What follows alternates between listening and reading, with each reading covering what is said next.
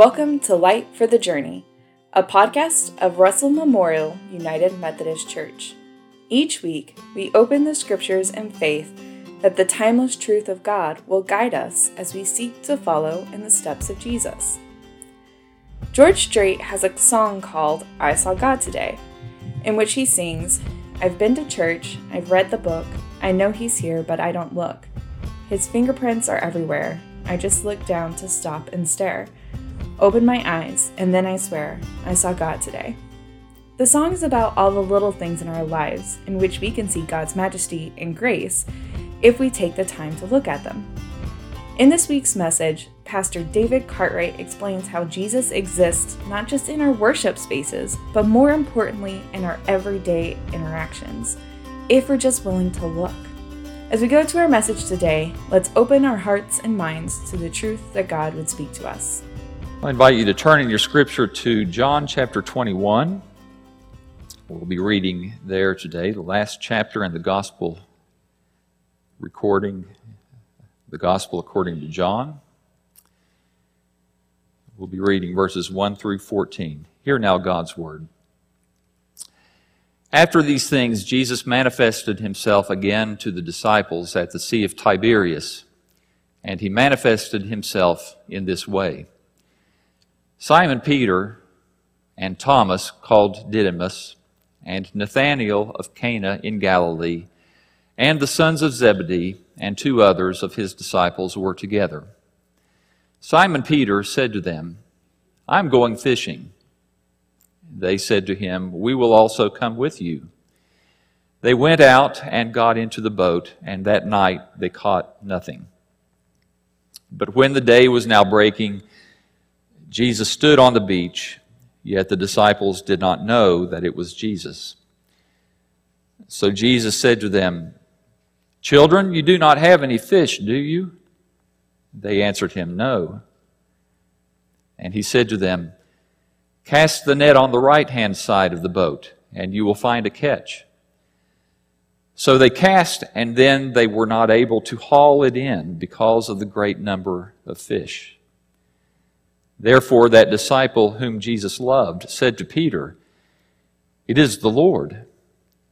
So when Simon Peter heard that it was the Lord, he put his outer garment on, for he was stripped for work, and threw himself into the sea.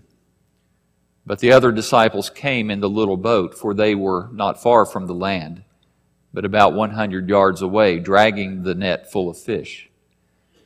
So when they got out on the land, they saw a charcoal fire already laid and fish placed on it and bread.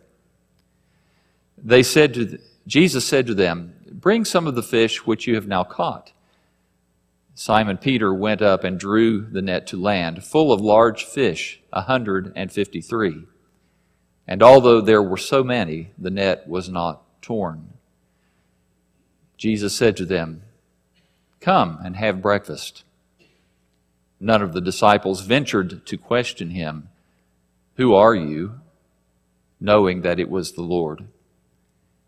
Jesus came and took the bread and gave it to them, and the fish likewise. Now, this is the third time that Jesus was manifested to the disciples after he was raised from the dead. This is the word of God for the people of God. Thanks be to God. Let us pray.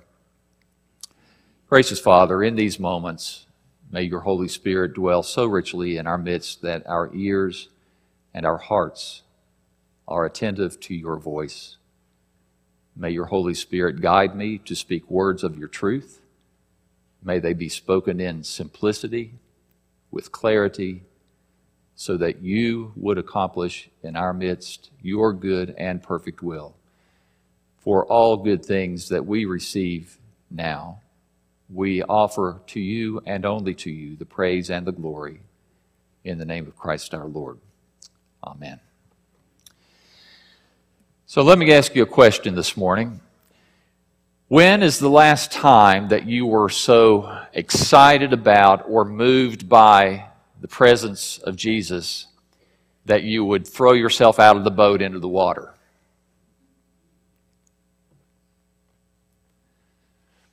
I'm waiting.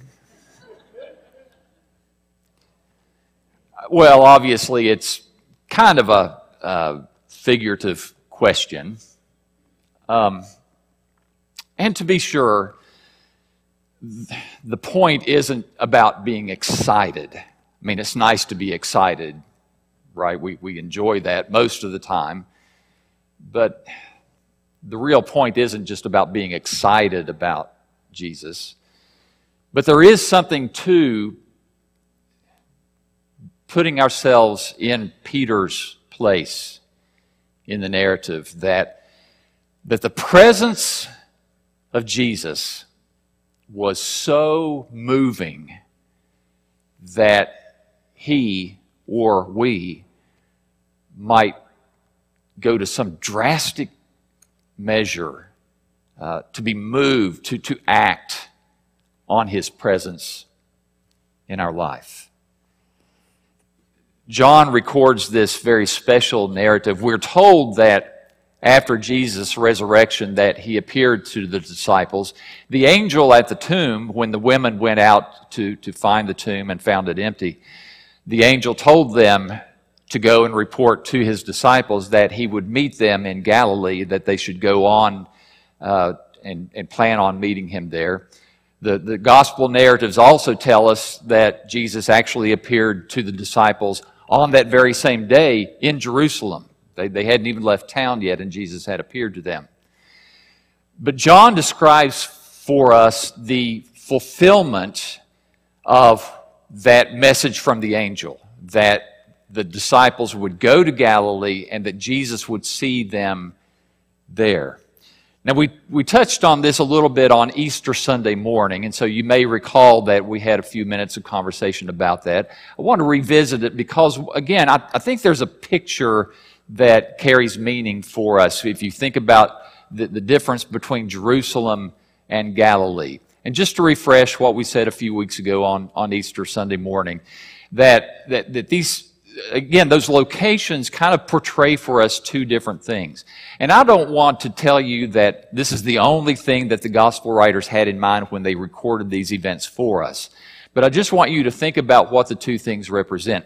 The majority of Jesus' uh, disciples were Galileans. They were, they were people who came from the areas around the northern part of where the Jewish people lived. Um, I, I, don't know explicitly that all of them were. Maybe, maybe there were a few of them that might have been around the southern part, in or around Jerusalem. But most of them were Galileans. So Galilee was more, there, there were some thriving communities, but Galilee would be known more as the countryside. It was just kind of, for most of them, it was what would be considered home. Jerusalem would be more representative of that worship center.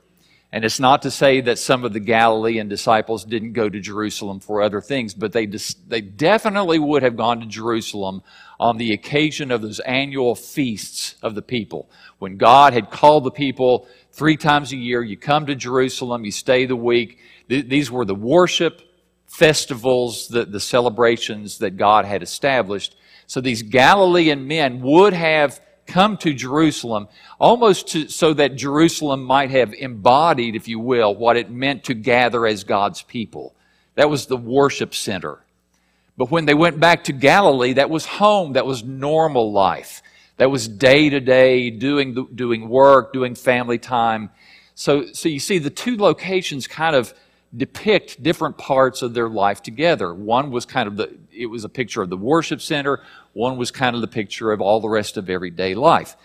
The question is, where does God meet us? In the midst of our time of gathered worship or in the midst of our everyday life?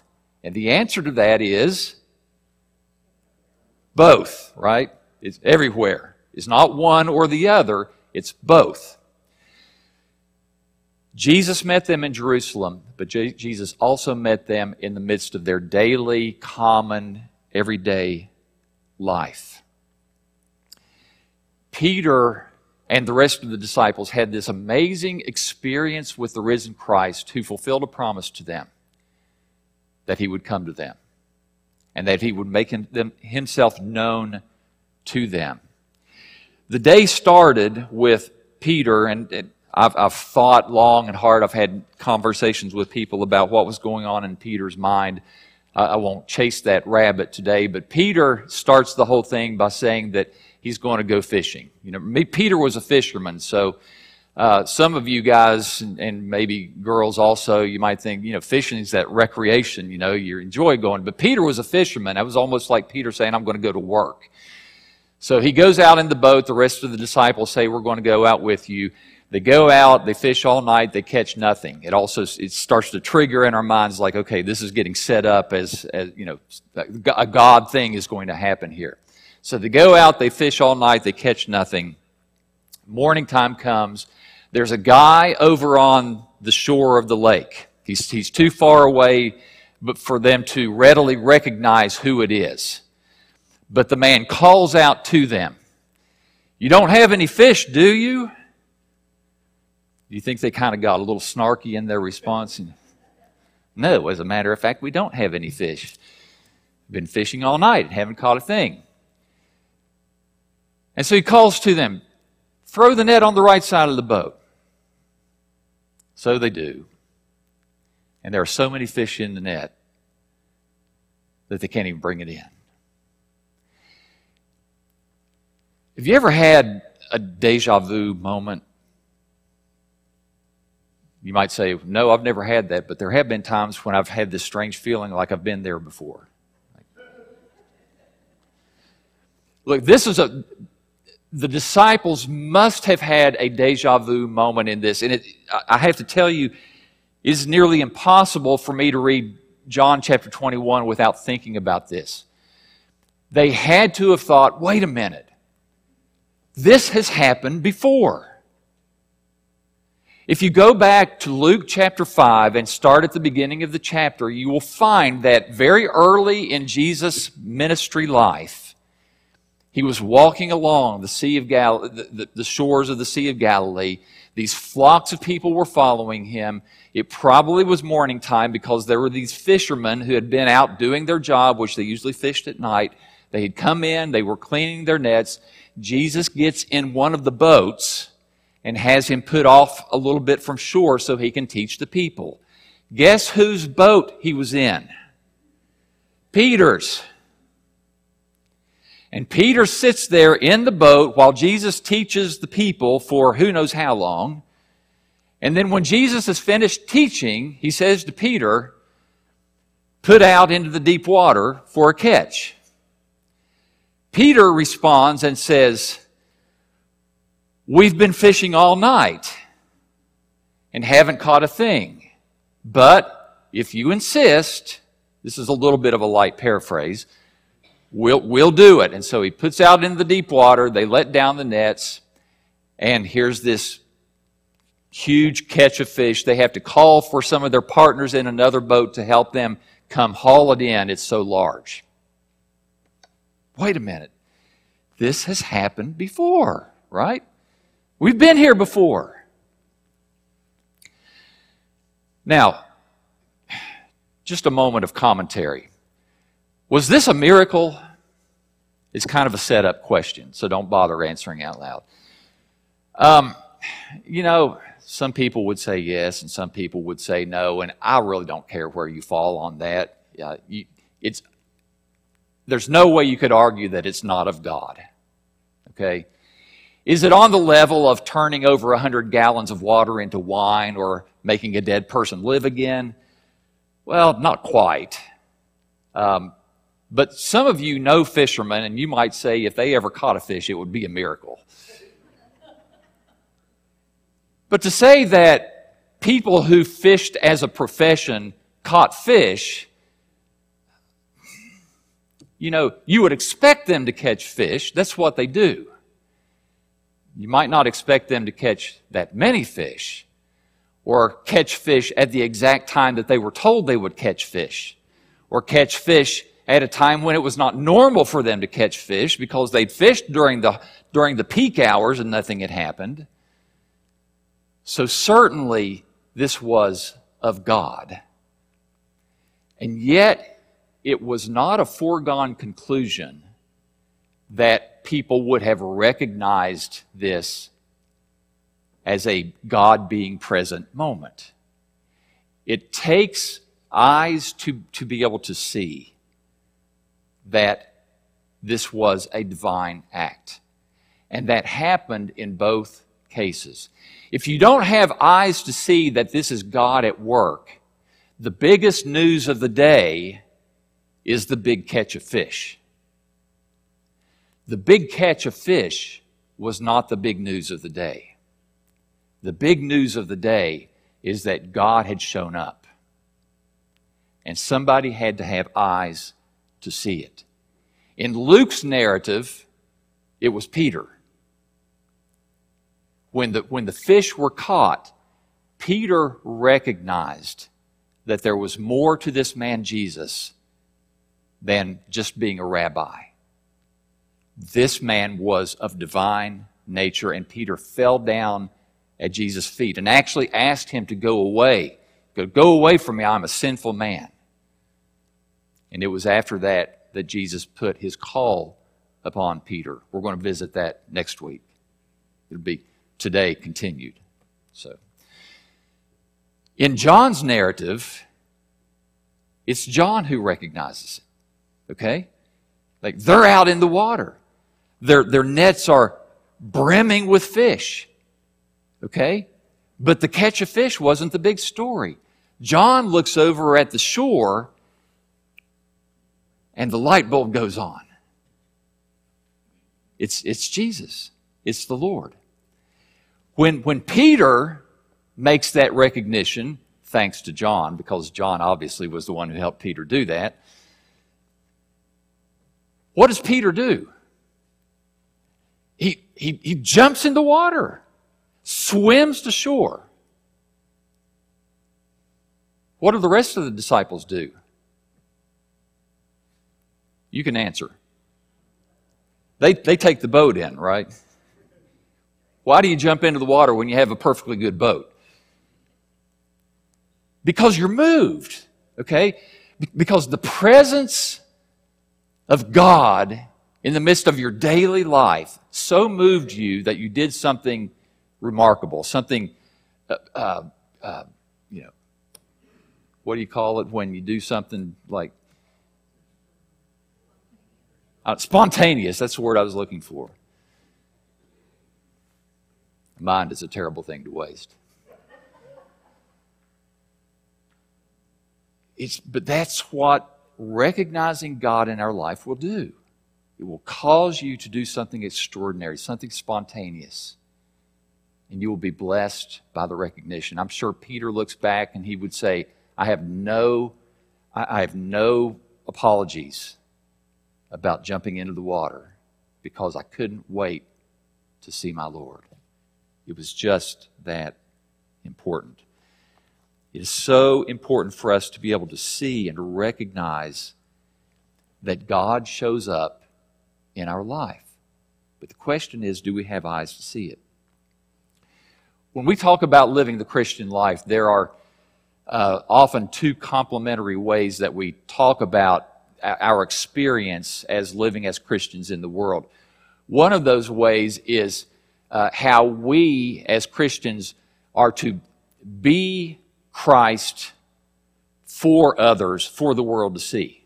So we go into the world and we, we, are, we are being Christ so that the world can see Christ in us. But the complementary way of seeing it is that how we can see Christ in the world around us. And that's more the question of today because there is no doubt that as you and I go about our lives one day after another, Christ is out there. Christ is manifesting himself to us.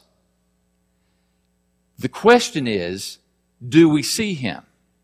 It's a question that obviously some people, many people are going to uh, think about. You know, we're told on, on the day of judgment, Matthew 25 tells us that when, when the Lord one day gathers all the nations before himself, he'll, gather, he'll, he'll separate them to the left and to the right. And he'll say to them, you know, uh, you know, you did to me or you, you, you didn't to, do to me. And the question they're going to ask is, when did we see you?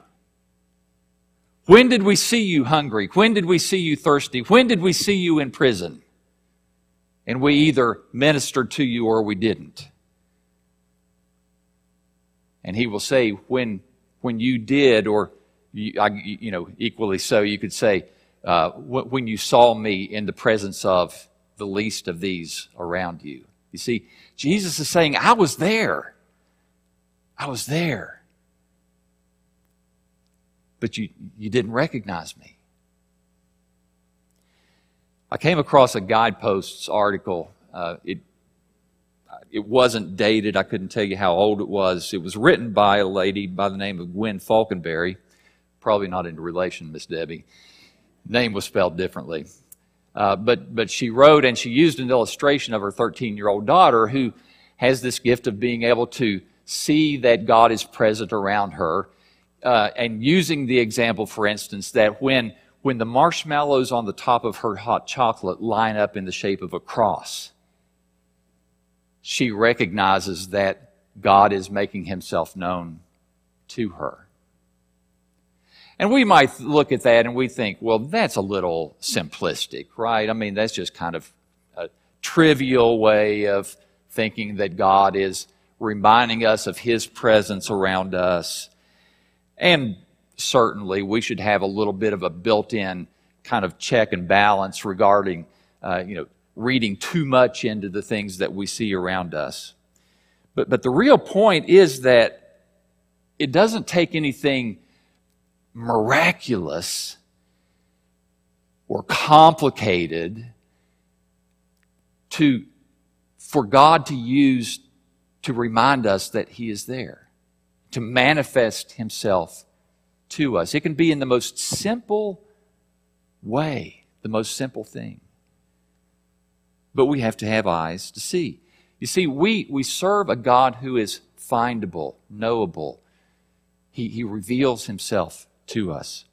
I actually took a quote after this article that, that the author writes, and, and she says this quote, uh, whether God aligns marshmallows for our benefit is really not the point. The point is the heart. Is my heart soft enough to see Jesus in a sunset? To feel his love in the kiss of the wind on my face? Is my office door open to him? And if I judge these things as nutty, I'm the one who is missing out. End quote. How much do we miss out on? Because we don't have eyes to see that Christ has made himself known to us in the midst of our everyday life. The promise of God is that if we want to find him, we will. God honors the heart that searches after Him. And that's a thread that weaves itself all the way through the Bible. The idea that God is hidden and that God refuses to reveal Himself is absolutely out of line with what the Scripture teaches us. We have a God who desires to make Himself known to us day after day after day. And he does that in order to fulfill a promise that Christ made to his disciples. I want to read with you a little bit from John chapter 14. I know you still have your Bible open, so just turn the pages back a little bit to John chapter 14. And I want you to see some of the language that Jesus uses when he talks with his disciples. This is in the context of Jesus uh, on the night before he went to his death. He's having this long conversation with his friends. And this is what it says in John 14, and I want to begin reading in verse 15. It's a natural lead in. If you love me, you will keep my commandments, and I will ask the Father, and he will give you another helper that he may be with you forever. So Jesus is anticipating the coming of the Holy Spirit the Holy Spirit who would abide with and in his, uh, his followers, that he may be with you forever. That is the Spirit of truth, whom the world cannot receive because it does not see him or know him, but you know him because he abides with you and will be in you. Verse 18 I will not leave you as orphans, I will come to you.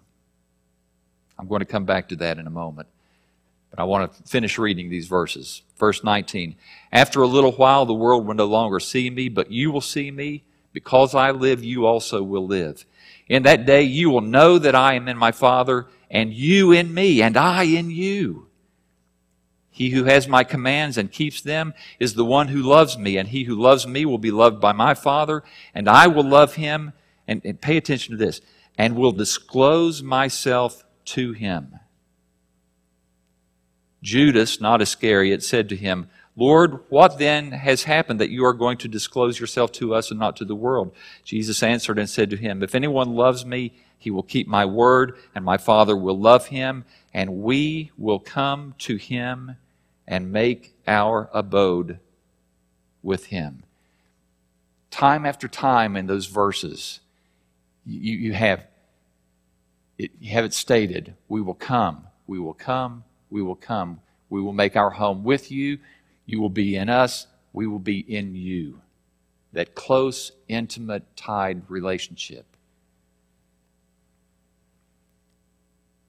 Verse 18, Jesus said this to the disciples I will not leave you as orphans.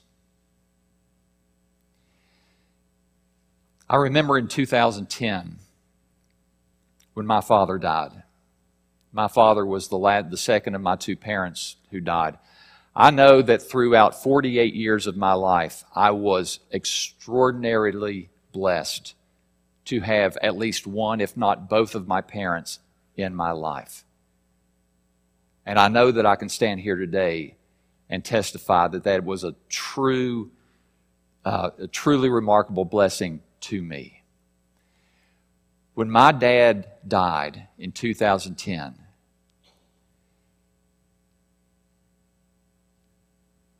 the feeling of being orphaned came over me because I no longer had a parent in my life.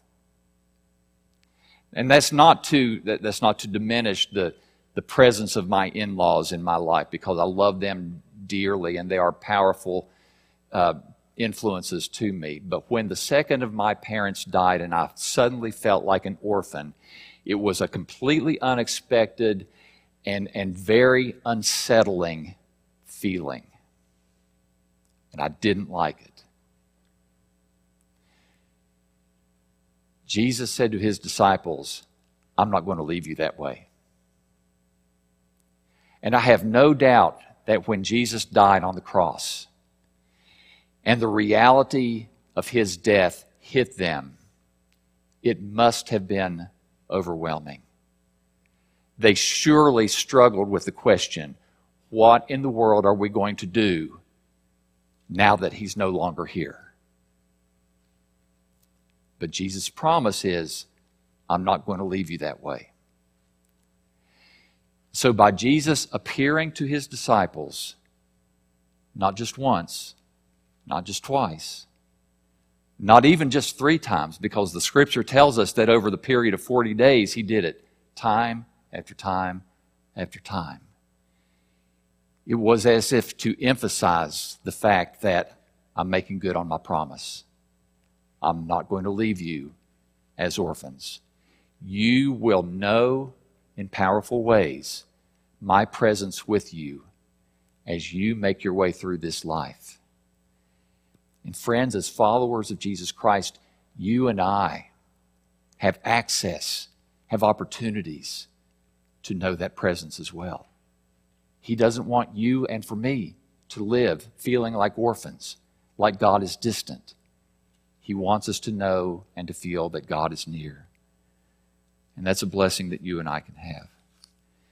You know, the writer of Ephesians offers this wonderful prayer to his hearers. You find it in the, in the third chapter in verses 18 and 19. The wording is a little bit cumbersome, but this is essentially the prayer that the writer offers up. He says, I pray that, uh, that you will know the, the breadth and the length and the height and the depth. He doesn't say what he means by that, but obviously he's talking about comprehending uh, the things of God, whether it's the love of God, the presence of God. I, I pray that you'll be able to comprehend God's presence in your life, the breadth, the length, the height, and the depth, and to know the love of Christ, which surpasses knowledge, so that you may be filled with all the fullness of God. Think about that prayer. I'm asking for you, believers, that you may experience the absolute fullness of God with you and in you. That you may be able to comprehend how big, how large, how great, how holy God is in your life. That's God's desire for us. The apostle prayed for that for the church. And I pray for that for us today. You see, these narratives that are preserved for us aren't, aren't just there so that we can look back on them as historical events. They, they tell us of God's nature, God's character, as one who fulfills his promise and says, You are not going to walk through this life without knowing my presence. I'm going to be there. The question is do you have eyes to see it? This risen Christ who lives for our justification makes himself known to you and me this day and every day. And I pray that increasingly you and I will have eyes to see when, how, and in whom Christ shows up in your life. Would you pray with me? Father, I thank you that you uh, you made yourself known to these disciples so long ago. And after this huge catch of fish, Lord, you invited them to the shore and you did something so remarkable as to sit down and have breakfast with them. That must have been such a wonderful meal. God, I thank you that you make yourself known to us in the midst of life. And Lord, we would confess that so often our eyes just aren't in tune enough to know it. But Father, I pray that you would help us to change that. Help our hearts to be so, so much more inclined toward you that we are seeking you, searching for you every day. And that you'll give us those affirmations of how you come and you make yourself known to us.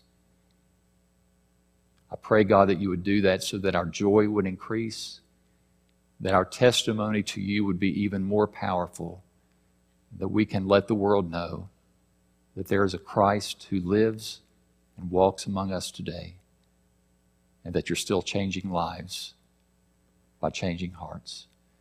We praise you for it. In Jesus' name, amen. We're glad that you chose to spend this time with us in God's Word. You can catch our worship services online at www.rmumc.net. May the Lord grant you the light of His truth as you journey through this day.